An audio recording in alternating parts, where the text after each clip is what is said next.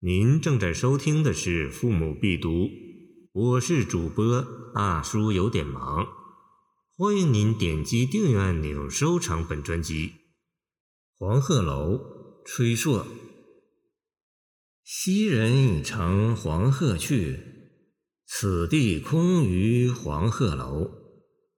黄鹤一去不复返，白云千载空悠悠。晴川历历汉阳树，芳草萋萋鹦鹉洲。日暮乡关何处是？烟波江上使人愁。黄鹤楼故址在武昌佘山黄湖矶头，面对长江，与岳阳楼、滕王阁并称为江南三大名楼。相传始建于三国吴黄武二年（公元223年），后经多次毁皮而又重建。最后一次被毁是在清光绪十年（公元1884年）。二十世纪八十年代中期，遗址第十一次重建，再现美轮美奂。黄鹤楼的得名，过据南朝宋东阳无疑。其谐志载，先人王子安曾乘黄鹤过此。又据北宋乐史《太平寰宇记》，昔费文一登仙，每乘黄鹤于此楼西驾，故名。年代遥远，传说不精，莫踪一事。其最吸引人之处在于，这里曾是古人升空的发射基地。只不过运载工具不是火箭，而是羽衣翩跹的黄鹤。历史既如此悠久，传说又如此归奇，以致崔硕、李白、白居易、贾岛、陆游、杨慎、张居正等都曾经登临吟咏。古人好登楼，借以开阔眼眸，畅快胸襟。或者揽胜怀人，伤时济慨。总之，胸中现已有薄欲不平之气。登楼不过是为了出气，找到一个最佳的释放机会而已。发而为文，也许范仲淹的《登岳阳楼记》是最有影响力的名篇；发而为诗，也许崔硕的这首《黄鹤楼》不能忽视。原因呢？一是黄鹤楼名气太大，二是有名人的广告在。据说诗才敏捷如李白，登楼看到崔硕此作，竟也搁笔罢咏。原因是眼前有景道不得，崔硕题诗在上头。见元新闻坊《唐才子传》。而且李白登金陵凤凰台中的。凤凰台上凤凰游，凤去台空江自流。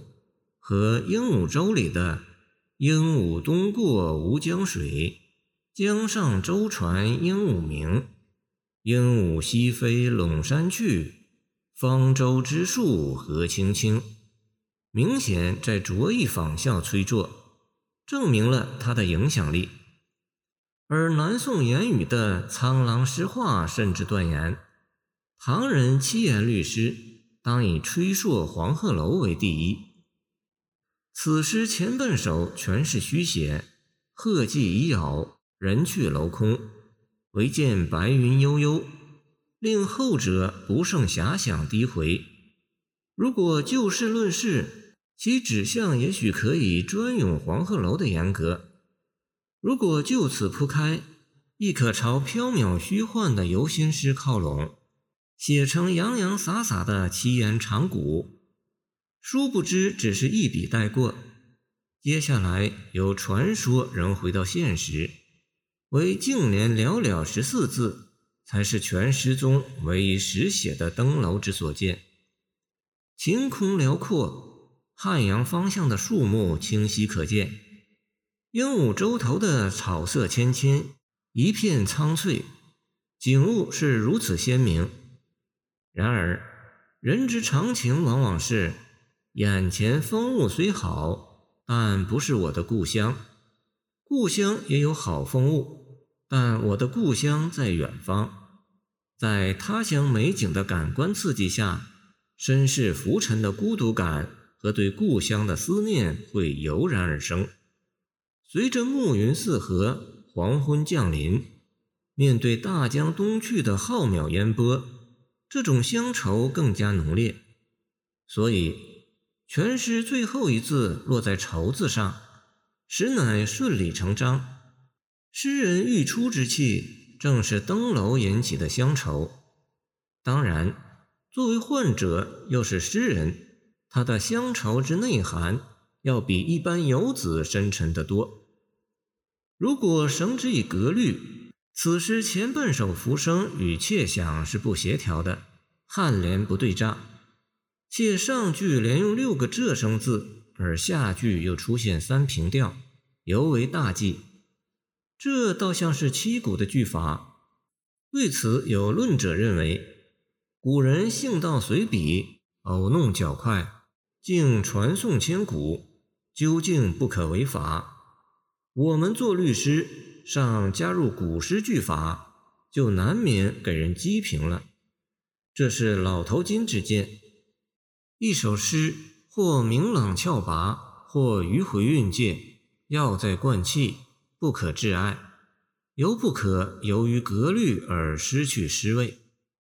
此诗格律前似散漫，而后转为整伤，并无断气之感，妙在转换自然，以和空呼应，造成古与今、天与地、传说与现实的对比。黄鹤和白云的重复出现，既强化意象，又增强音韵回环之美。另据李白集中登金陵凤凰台的注解，吹诗首句当是“昔人已乘白云去”，这当然更合律。不过，也许因凡是现实的，就是合理的，习惯了的缘故吧。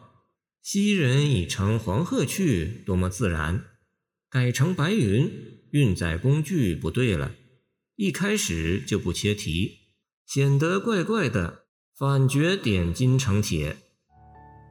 感谢您的收听，我的 QQ 号码幺七二二九二二幺三零，希望您继续收听我们的后续节目。如果你喜欢我的作品，请关注我吧。